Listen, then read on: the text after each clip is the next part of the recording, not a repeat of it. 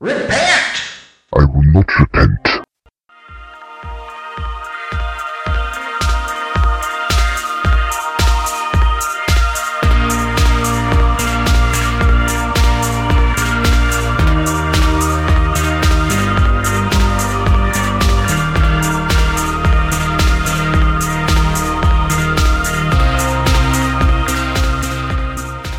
Boo Cha Cha here. Who do we have with us today? Jimmers. Jim Mars And Jeff. present, Jeff present. Good, good deal, uh, gentlemen.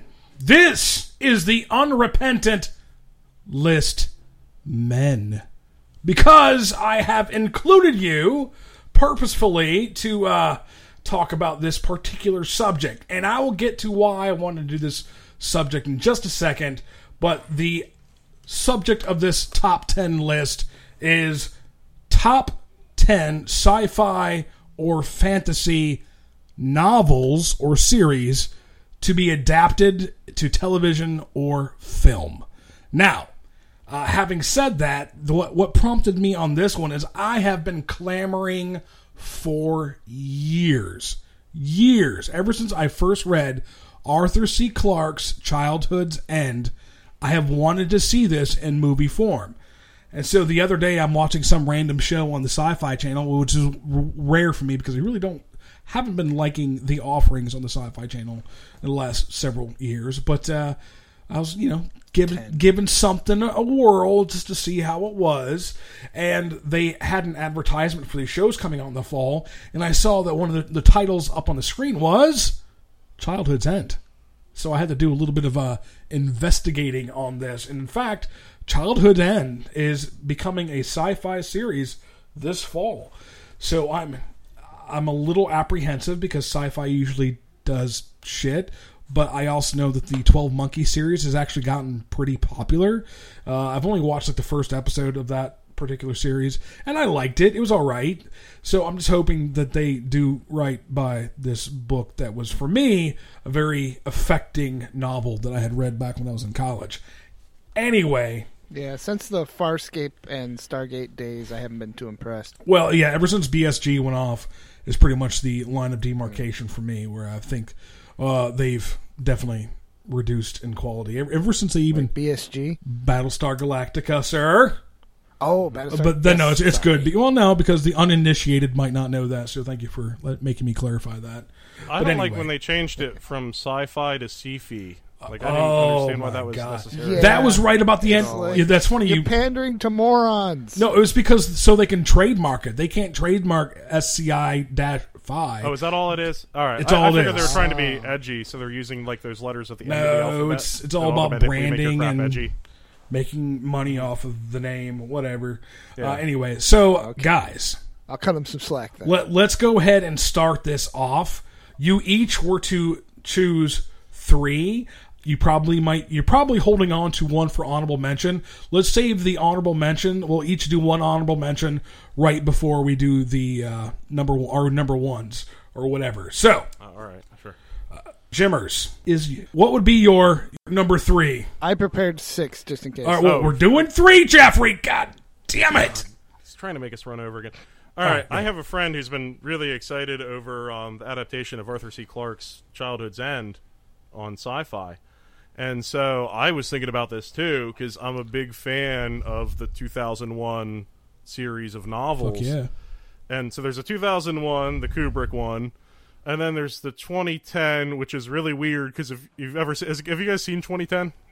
I own it. I actually, Yeah. it's one of the the earliest sci-fi movies I ever watched in the theater, and I was pretty young when I watched it. I think it came out what eighty five. All right. That's the one where they actually make the binary star system, right? Uh, yeah, that's the one. Yeah, Jupiter turns into a, Yep. a star at the end. Um, w- it's weird because like 2001 is really abstruse and nebulous, and then 2010 is the exact opposite as a film. It's Right. really specific and technical and, and hard sci-fi. Um, but uh, I'd be curious to see the rest of the series. Twenty I don't think like nothing's gonna be one. yeah, there's there's 2061 Odyssey 3, great name. And then there's 3001 Final, Final Odyssey, Odyssey. great name. Um and uh, I liked both of them as novels Me too. insofar as I as agree. part of an awesome series. I don't think they would be that great as as movies, but I would pay my money right now tonight if they were in the theater to Fuck see yeah. them because I, I want to see the vision manifest itself. I want to see it come to fruition. And um, uh, like even 2010, I'm like, yeah, this isn't 2001, but I, I still sit there and it, it's wildly entertaining for me because I feel like I'm getting to, to see the rest of this universe in a way. But it, Yeah. it's funny because like even Kubrick with 2010, I, I don't know the exact quote, but it was to the effect of like, I made my movie and that director made his movie. Like it was basically like I have nothing to do with this, but it's fine. Do whatever you want. Which is funny because Right. um, Spielberg said the same thing about Jurassic Park three. I think Uh, whenever anyone makes, th- you know, you're making somebody's making a shitty movie, and you made the first really good one. That's what you say. Well, I made my movie. He's making his. So, um, even though like, they're not going to be great, nothing's ever going to be 2001. I would love to see a 2061 and a 3001. Uh, I, I'm with you there. Okay, Jeffrey. Next. All right, so my number three then is um, I know they've already tried to do it, but I think they missed the mark. Dresden Files. Oh yeah, that that was my, one of my stipulations was to be adapted or asterisk properly adapted. Go Jeff, go. I think your word was adequately. Yes, yes. They, the TV show was just very pale imitation. I liked of the show. reality- of It's the just compared to the books. So did I until I read the books. Um, My wife says the like same thing. Fifteen of them now. There's fifteen of them. Yeah. Now. So I don't know. If I don't think they could make fifteen movies. Uh, Uh, okay, so uh, anything else you want to say about the uh, Dresden Files then? it's just it's a fun kind of uh, hidden s- society of magic users type book. Yeah. Uh, urban fiction. Yep, urban fantasy. The first few books are okay, but then uh, he even admits the uh, Jim Butcher, the writer, even admits uh, around the book three when he starts introducing new characters regularly. Grave Peril. The series really starts. Yeah, the the real the series really starts to take off. Yeah, uh, I'm. I did like like my introduction to Dresden was in fact the show, which prompted me to go pick up a book, and I sort of stalled out at book two. And I haven't gone further yet, but I'm told by you and I'm told by my wife that yeah, you're right. the The books get progressively better, uh, st- especially starting off at like book three or whatever. So I just, I just need to get there. I just need to get there. So for my choice number three, uh, I'm going to go with, and this is the same thing as what Jeff just mentioned. This is the adequately adapted. About five years ago or ten years ago, whatever the hell it's been, uh, Philip Pullman's The Golden Compass was adapted into a movie starring Daniel Craig, Nicole Kidman, and, and some other people. Did either of you guys check out that film? No. I saw it. You saw it. What'd you think? It was a little weak. It was a little weak. Have you read the books? No. So for me, I had read those books, you know, probably 10 years before that, and I adore those books. In fact, I think when my daughter was born, my, my older daughter was born, I went out and bought the trilogy, you know, like in a treasury set, just so like, oh, when, when she's older and she can understand this, I'm going to read these books to her because they meant so much to me. And so when this book came out, it was just widely panned. And of course, there was a lot of uh, controversy over the subject matter of the books, which I'll talk about in a second. But the uh, overall consensus on the Golden Compass is it just kind of sucked and wasn't very good. So I've actually, I've actually never watched the film adaptation of the Golden Compass, but because it did so poorly, it the series just stalled out, and they weren't going to adapt the Amber Spyglass um, or the Subtle Knife into movies either. So, what I would like to see then, I would love to see it as either a television series or uh, a rebooted film series, and it probably would be better suited for a TV series. And this is why. Some of the controversy surrounding the movie when it first came out was like, yes, this is a children's story, but it isn't really a children's story because the crowning focal point of this film is very Nietzschean in its philosophy, and that is to say, it's about killing God.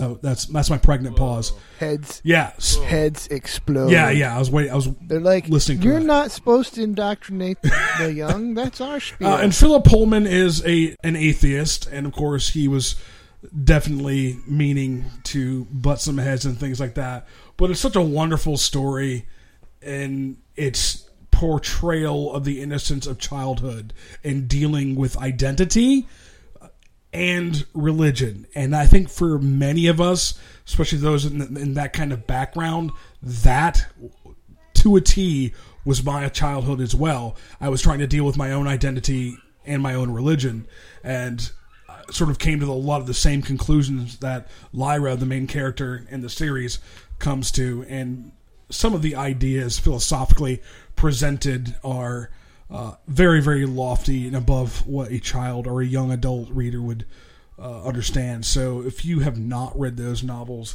I absolutely recommend it. Anyway, Philip Pullman's the the whole series is called His Dark Materials. Well, speaking of you know children and religion, you know we had a friend who was absolutely terrified that his father was going to go to hell because he wasn't a different religion than he was. He was a different denomination than him and his mother.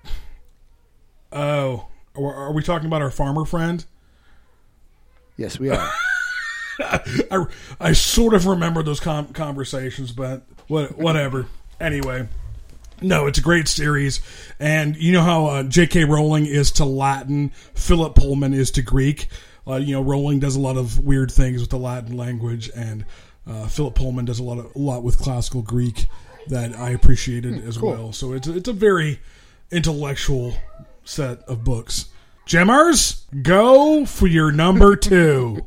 Next, the next one that I selected on my list is Kurt Vonnegut's Cat's Cradle. And I like. Have you guys read this book? I've read an excerpt No, out of it, but that's it. All right, I stumbled across it in high school, and it's it's a good Vonnegut book. It's about this guy who um he calls himself Jonah, even though that's not his name, and he's just curious about uh, uh like weapons of mass destruction and the end of the world, and he's writing a book about um Hiroshima, and uh, he's talking to one of the people who built the the nuclear weapon and it was like you know like w- what was going on on the day that the bomb went off at Hiroshima and it turns out the designer of the bomb was pay- playing cat's cradle with his son and it freaked the son out because the father never ever played with the son like the only time the father sat down to give the child any attention was the day that he was killing indirectly tens of thousands of people. And um it goes on and they, they basically discover that there's a super weapon that's been developed by the scientists kind of accidentally and it's called ice 9 does this ring a bell now? It does ring a bell. i feel like i feel like this is kind of like a cultural thing like people talk about ice 9 but basically it's a formulation of of um, water that's solid at room temperature and when it touches any other that. liquid water it transforms it also into ice 9 so they have to be really careful about it because if it ever ends up touching the oceans or major bodies of water, it'll freeze the entire world. And eventually that's what happens. Somebody commits suicide by means of Ice 9, and I think the Air Force accidentally blows up the funeral and the body lands in the ocean and it freezes the entire world. But it's a really cool I mean it's it's got some like really cool ideas, but it's sort of about um the arms race, it's about uh science outpacing wisdom. Um and I feel like it would be really uh, I don't want to say it'd be a challenge to film, but it would be like really grand in scope. Like you could pull it off, hopefully with some Well, impactful CG. Vonnegut is one of those authors who isn't often filmed. I think back in the seventies, they did Slaughterhouse Five. Right, To, yeah. Uh, Right. Did you have you seen that movie? No, I've never seen the movie. I was actually going to pick Slaughterhouse Five, but I knew there was a film floating around, and we had Yeah, the yeah. asterisk about adequately adapted, and I didn't know if the film was good or not, so I, I bypassed Slaughterhouse Five. It's better than you think it would be, but not as good as the book. I guess you know, sort of the same same old story in that regard. Yeah, but he's one of those authors who's so so damn trippy and out there that his work is so difficult to adapt. It's like when they tried to adapt Hitchhiker's Guide to the Galaxy. I mean, it's like you know, in the first page of Hitchhikers, you want you wonder like how the fuck could they have ever tried to adapt this? Yeah, because it's it's just out. And Vonnegut's the same way. It's the same. Yeah, I'm gonna say it's the same humor, but he definitely has uh, this grandiose sense of humor uh, and irony that a lot of authors don't have. That you know Douglas Adams and Vonnegut do. Anyway, I digress.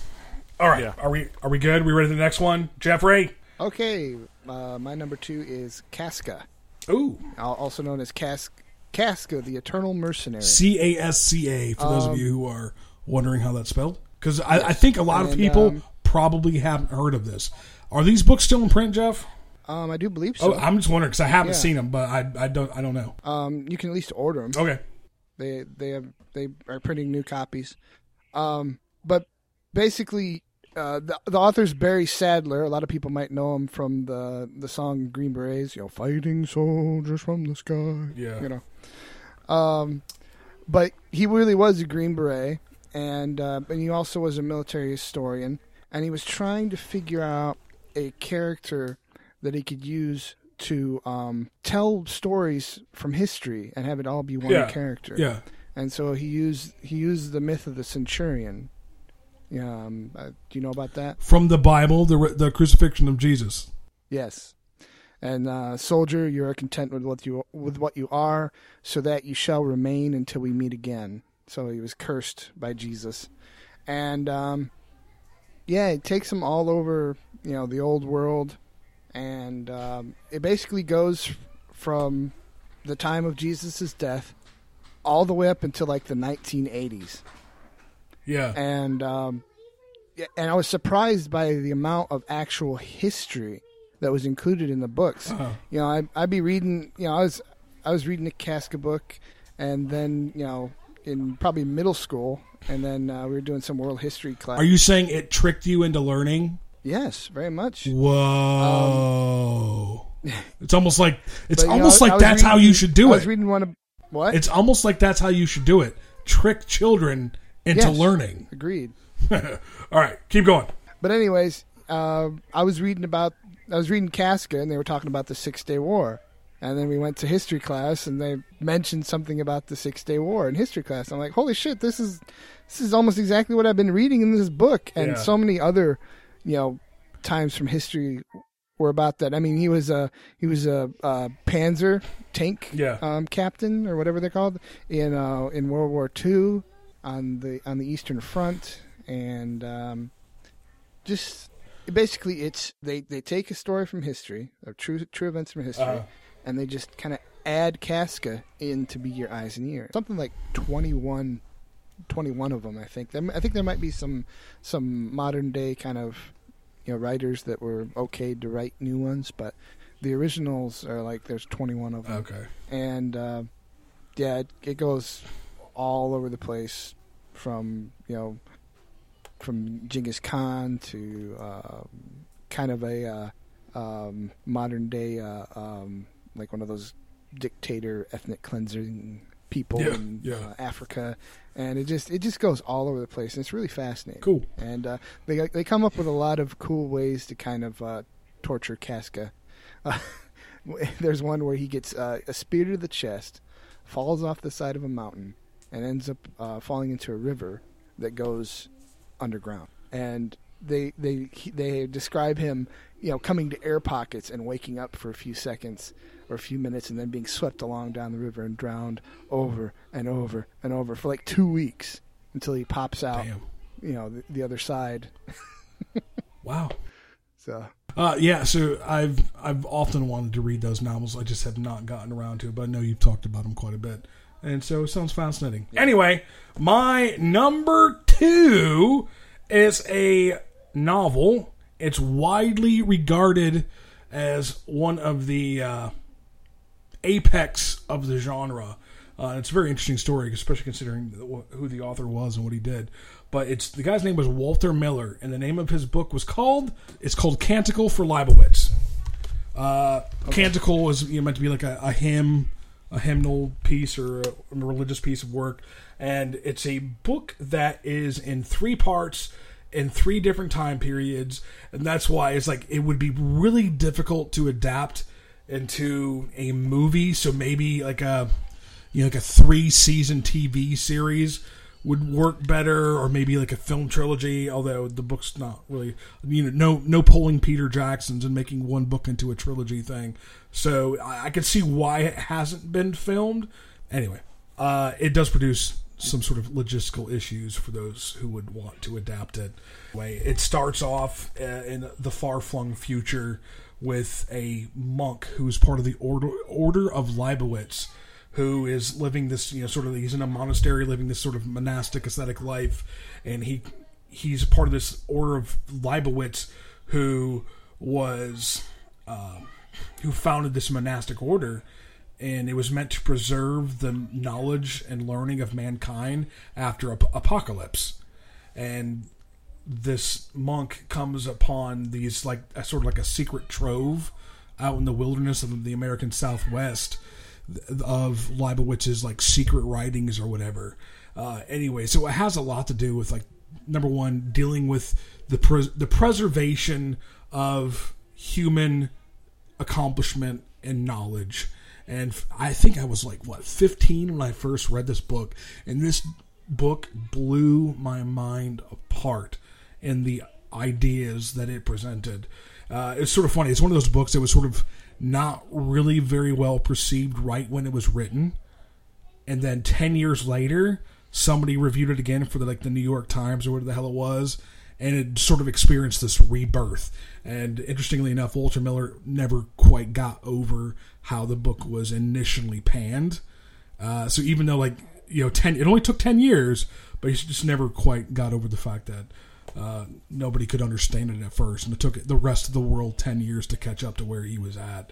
Uh, and realize this classic for what it really was. Anyway, the second part of the novel has to do with, uh, you know, it takes I think it's like 500 years later, and their mankind is slowly patching together pieces of civilization uh, and you know trying to get a more centralized government and then of course the third part of the book is very futuristic in that mankind is preparing to leave the planet and there's this nuclear catastrophe that threatens. In other words, it has a sort of idea that's presented of cyclical history, which I'm not a big fan of, but I definitely appreciate for what it is that mankind is about to destroy itself again uh, and sort of barely made it the last time. And these this order of Leibowitz is on a you know they've made their own spaceship and they're going to go blast off to the stars with basically like a library, you know, essentially for all intents and purposes. Uh, and hopefully that sounds right cool. mankind's wrongs with knowledge. Uh, so yeah, that that for me was big, and it would it would be it would be difficult to make, but god damn it, I still want to see it. That sounds like a good read. I'm gonna I'm gonna give that a Uh, shot. it's a it's a great read, and it's one of it's part of those. Uh, you know, I had a lot of ideas for what was going to be on this list, but I almost want to say the golden age of science fiction was what was being written post World War One up to Vietnam, because that's when you had you know these classic masters like Arthur C. Clarke, like this Walter Miller book, like. Um, Robert A. Heinlein was coming out of this period. Isaac Asimov was coming out of this period. You know, these names that we associate with the sci fi masters were all writing at the exact same time period. And, you know, like Asimov was one of those names like, well, I would like to see a Foundation kind of series, but man, that would be difficult. But, you know, I don't have as much affection for that series as I have for some of these other books. Of course, I Robot was sort of clumsily adapted with Will Smith about 10 or 15 years ago. And then, um, Robert E. Heinlein's book, The Moon is a Harsh Mistress. Have you ever heard of this book? No. Oh my God! Also a great book. Werewolves. Uh, the Moon is a Harsh Mistress. No, it's a science fiction novel. Really, Jimmers, you've never read this? This seems right up your alley. No, I haven't read it. It's like a it's like a libertarian manifesto. oh, like Ayn Rand. Yeah.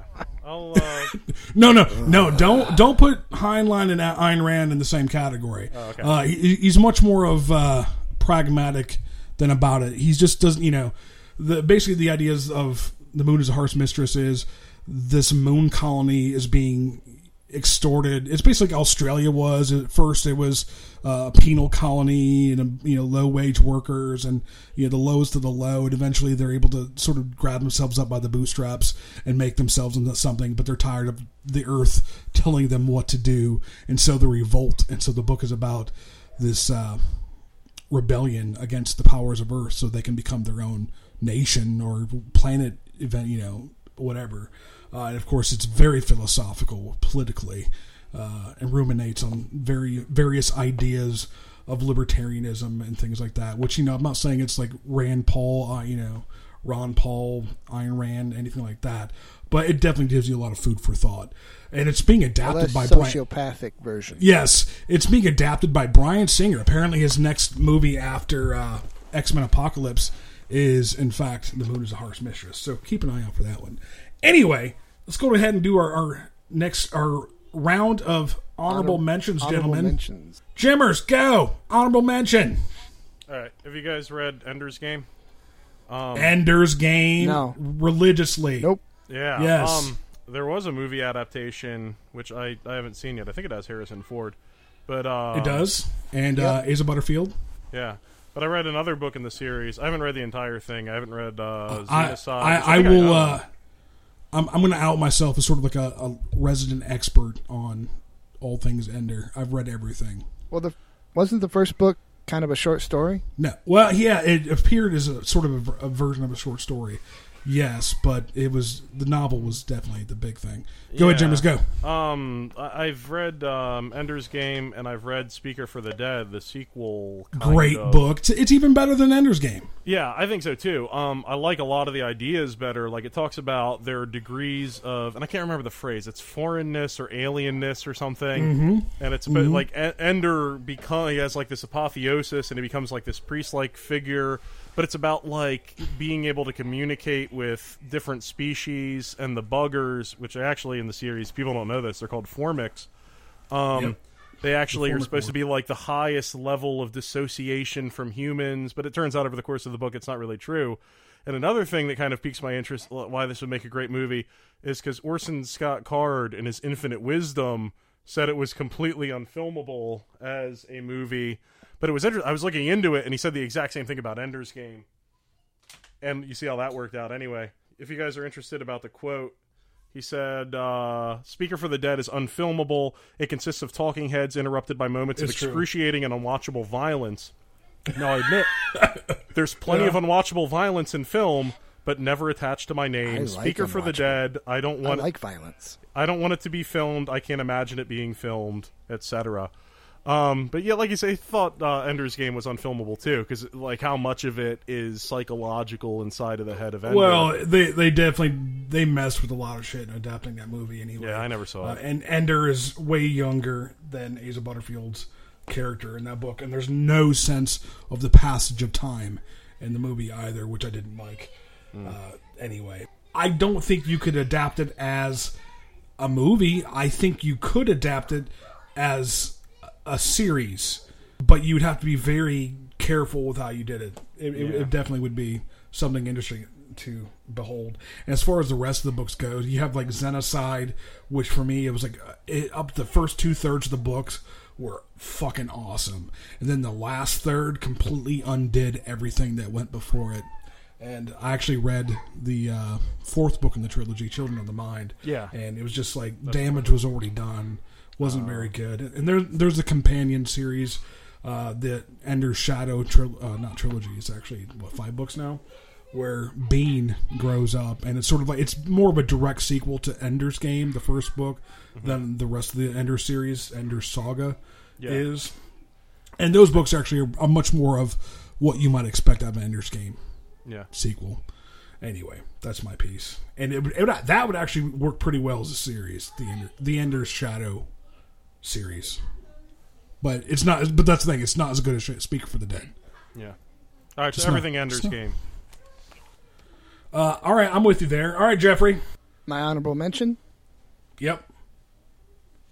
the Demon Cycle um, series. Um, it's uh, about this kind of uh, post-apocalyptic, like very post-apocalyptic, like 300 some years Yeah. after shit went down, um, where the people are living in kind of a 17th, 18th century style lifestyle. They, but every night, the demons or corelings, as they like to call them, rise up from the ground and uh, try to kill people. Oh, And um, they, right they basically have they basically when when they first did it um, there was this kind of history that wasn't believed by anybody. You know, they, they thought it was all superstition of this war against the demons, and the, the deliverer united the people and sent the demons back to the core, and and uh, then then you know thousands thousands of years later, it's like, oh yeah, it was a bunch of shit. Who cares? And uh, but the demons, when they f- first thing they did when they came back is they burned all the libraries Oh, interesting. to kind of destroy the knowledge of what are called what they call wards. And there are protective wards that protect you from the demons, and there are offensive wards that you know will help you to kill the demons.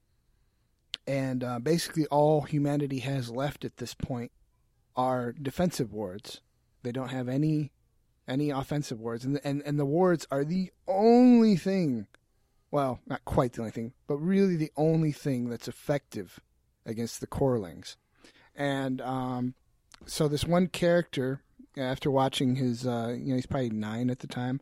After watching his uh, his mother get killed by Corelings and his father standing on the porch behind the wards doing nothing, um, decides to you know to run away and uh, go in search of the the lost uh, of offensive wards, and um, he ends up discovering this ancient city in the middle of the desert, and he finds uh, Sounds cool. the uh, the tomb of the deliverer.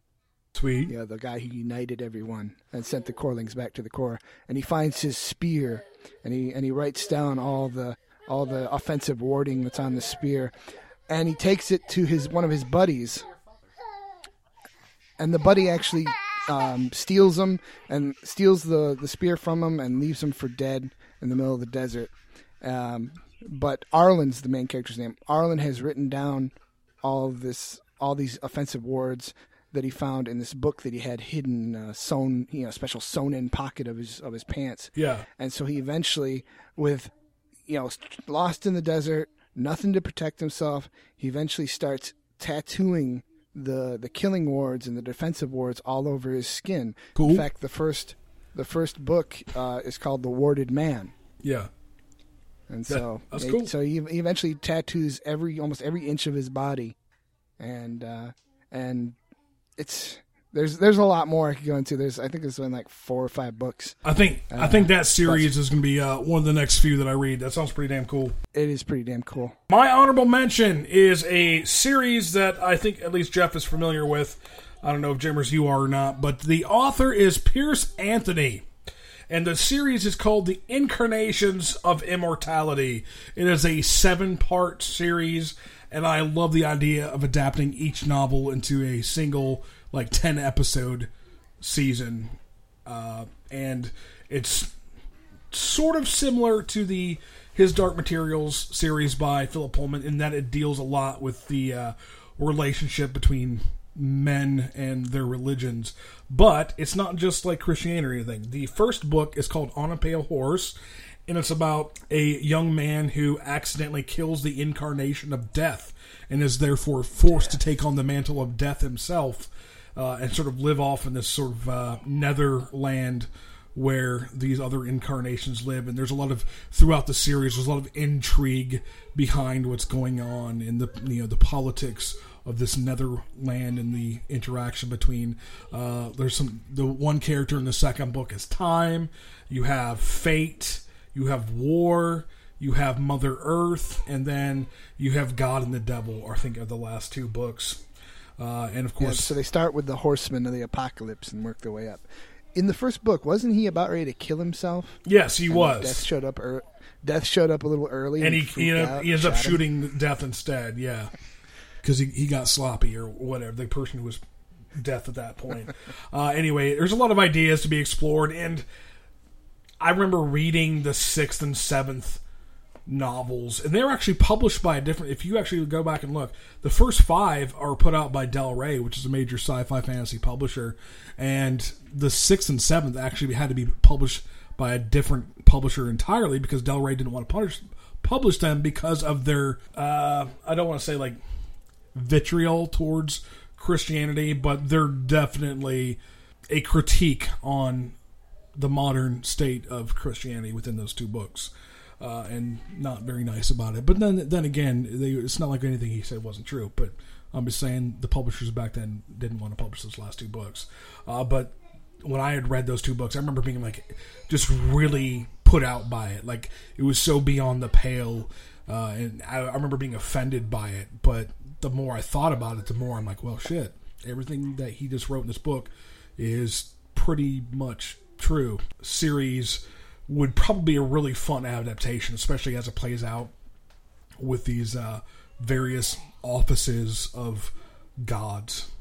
Yeah, on a pale horse was kind of on a pale horse was kind of ruined for me because um, I, I did I chose to do it for a book report Oh no! and uh, so I had to like read it faster than I would have liked to. Know, I like to absorb a book, you know, read it nice and slow and really absorb it. And so, yeah, I need to I need to try those the, that series again without the pressure of Oh, a yeah, report over my head. They're all enjoyable. All right, so now we're ready for our number ones, guys. Jimmers, I'm wait, ready for a number one. Um, uh, with all the Snowden revelations and everything, I hear people all the time talking about we live in a surveillance state. This is like 1984. Everything's Orwellian. 1984. Or uh, Orwell this, Orwell that. 1984 this, and so on. So I picked for my number one Aldous Huxley's Brave New World because oh, I'm tired. fuck, yeah, I'm tired of hearing about 1984. 1984 is about government means of controlling the people through surveillance and information Yeah. restriction.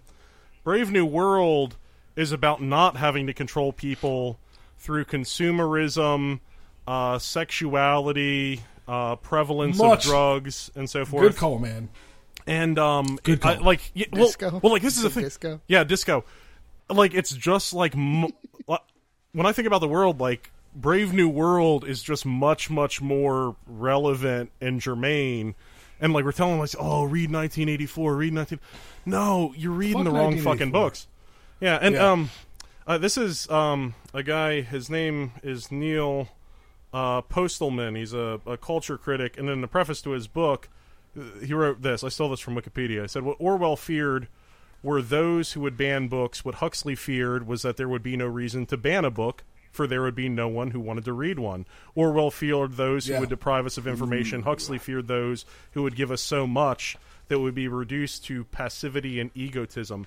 You know, it- it's sort of like Th- the problem it's with our- much more prescient, isn't it? I mean, Yeah. it's so much more applicable to the world today than Right. 1984 ever was. Right.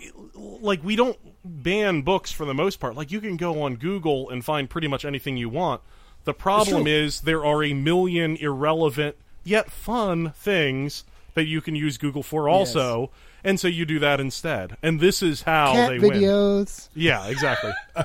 Right, what's Yeah, the like- Louis C.K. thing? You know what I mean? You carry a, a, a an invention in your pocket that gives you access to the totality of human knowledge, and you watch cat videos. And it sounds like you you take a take a chunk of uh, a Brave New World and a dash of 1984, and then mix in some of the movie Network, and you have our current state. Oh yeah, that's true. Um, yeah, and, and there. Remember, we're talking about the asterisk with these adaptations, like you know, properly or adequately adapted. Because um, there was a 1980 TV made-for-TV adaptation that I Oh, never shit. saw, and there was a um 1999 one on NBC, which I saw. It had um Leonard Nimoy in it. So that was Jimmer's number one. Let's go ahead and transition over to Jeff Jeffrey. Your number one sci-fi fantasy novel to Wait, I think he has something more to say. Hold on. Yeah, I just wanted to say the part about we were talking about the asterisk that it has to be um, you know adequately adapted, Adapted. for film because Yeah. there are a couple of adaptations for uh, Brave New World. They're both made for TV, and I, I'd seen the 1999 one on NBC. I didn't remember though; it actually had Leonard Nimoy.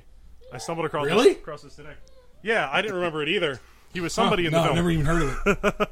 I think he may have been um, the father of John, um, but I don't remember exactly what he was. But I remember seeing the thing on NBC in the '90s, and it was not particularly impressive. So it'd be nice if somebody gave that one some kind of worthwhile treatment. Was was he taking pictures of BBWs? Uh, yeah, that's one, what one Spock would does. Okay, Jeffrey, you're number one. Go. My number one is also by uh, Jim Butcher, It's his uh, less known but still really good um, book series called the Codex Alera. It's set in a world that you find out eventually is kind of con- a convergent point of uh, kind of wormholes, and there are all these different species that live there that you know all have a time and a, and a kind of an oral tradition of you know we came from somewhere else.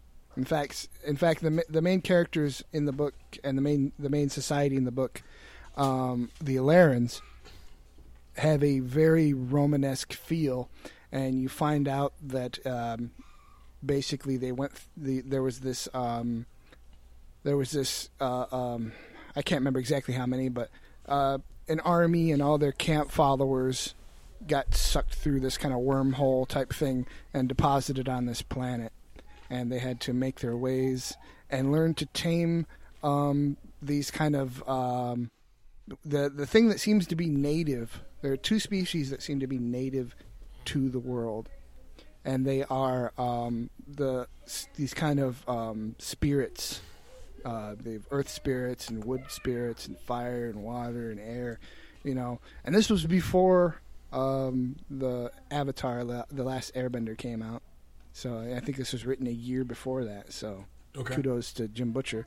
Almost everybody, in fact, not just almost everybody in all the Alerans have a certain amount of control over these Furies. They call them Furies. These spirits are called Furies, uh, except for the main character.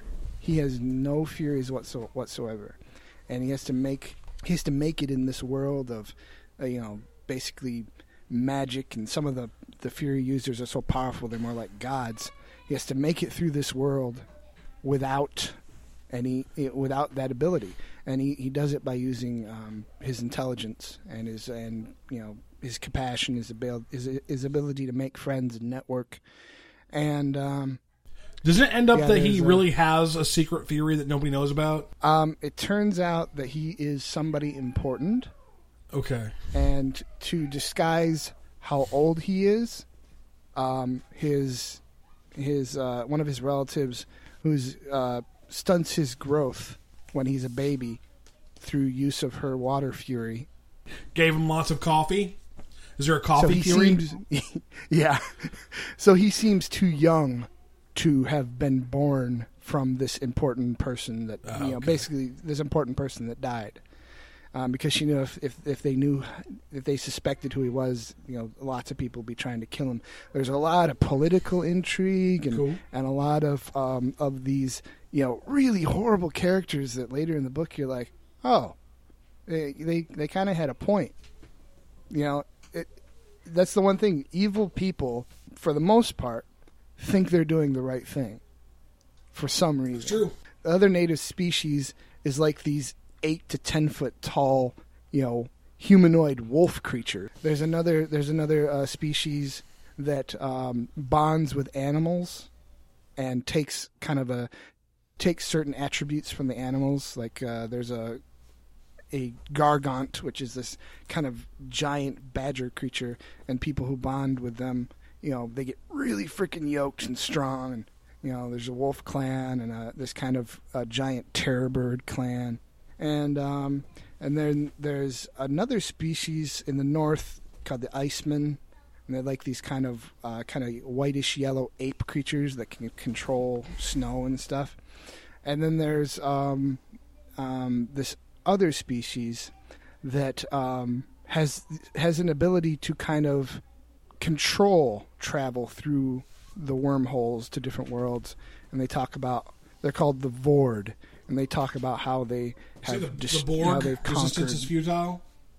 No, the Vord. They're Okay. they're kind of a they're kind of an insectoid species that can adapt to almost anything. So they're Kind of, cockroaches. kind of Borgish, kind of Borgish. Okay. Um, Cockroach Borgs. How about that?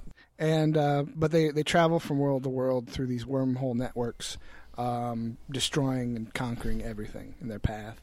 Interesting. And so by the end, all the political infighting and intrigue um, that starts at the beginning ends up meaning nothing at the end, which is kind of surprising. I'm perplexed, but if you said any more, I guess you probably give something away.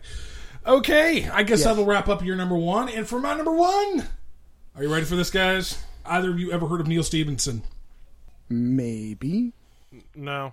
Neal Stephenson is one. Uh, he was not the first necessarily. William Gibson is sort of credited with the uh, cyberpunk phenomenon within science fiction, but Neal Stephenson Stephenson is the one who t- took it and made it his bitch, and is probably the one who is most associated with that genre.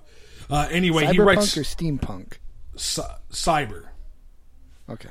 Okay, steampunk. Pff, that's that's different, man. Uh, anyway, so the book series that I would like to see adapted is actually a series plus another novel that's sort of loosely related. Did either of you guys catch that Mister Robot series that just premiered last week? No, I haven't. Oh, it, it definitely has. I don't a have Neil- cable. It definitely has a Neal Stephenson vibe to it. Uh, it's very much like this hacker culture, and he's very much prescient in his presentation of that culture. I mean, because the one book was written in 1999. The book is called Cryptonomicon, uh, and it takes place in two different time periods: World, uh, World War II, uh, and then the then modern day. I think it was sort of like an alternate reality version, and it's basically like how talk too much about it because what I'm, I'm saying here is actually pretty big. But the other series that he wrote that's tied to it uh, is called the Baroque Cycle, which I absolutely love the idea of these old intellectual characters being presented as characters within fiction. And so in the Baroque Cycle, you have like Isaac Newton as a character. Even in Cryptonomicon, you have t- uh, Alan Turing as a character, I- Albert Einstein as a character, because during the World War II reminds me- phase of that. That book- reminds me of the Secrets of the Immortal Nicholas Flamel series. They did a lot of that too. Uh, but yeah, yeah. So like you co- co-opt these characters and have them do the sort of like this secret historical thing, and the Baroque cycle is sort of outside of what Neal Stephenson typically does. But if you could find a way to like adapt this, these time periods, like if you had something going on in the, the Baroque period, you had something that, that was going on in World War II, and something going on you know modern day that were actually all connected, which is basically what where this is going. Uh, would be pretty damn genius, and it's very enlightening. It's very relevant, and its presentation of history I love, and I think it's going to be my number one recommendation for adaptation. Although it might also be the most difficult to do of them all. Uh, I guess that's it, guys. So, anything else to say about our list men? A good list, guys. Nice work. Yeah, It was enjoyable. It sounds like a lot of interesting. I'm gonna. Uh, hopefully, somebody will actually like uh, pick up some fucking books and read. Yeah, I'm gonna have to go through this and write some of the shit you guys said down. I'm saying. Ooh, Yeah, uh, yeah. Aldous Huxley, Brave New World, man. It's another one of those very effective, transformative books for me. So yeah, Yeah. definitely that one. All right, No, guys. I, I, think just, uh, yeah, I'm upset that it fell. It's not like not in our pulp culture vernacular is what upsets me. yeah. I right. agree. Jimmer's out. Buchanan out. that was fun. That was fun. Bye, guys.